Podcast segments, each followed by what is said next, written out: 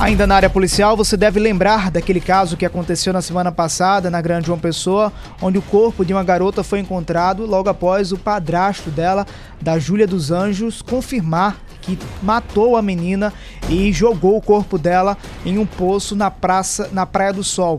Hoje, o Instituto de Polícia Científica da Paraíba confirmou que aquele corpo encontrado realmente é o da garota, como informa direto da redação do portal Mais PB, Roberto Targino. Boletim da Redação.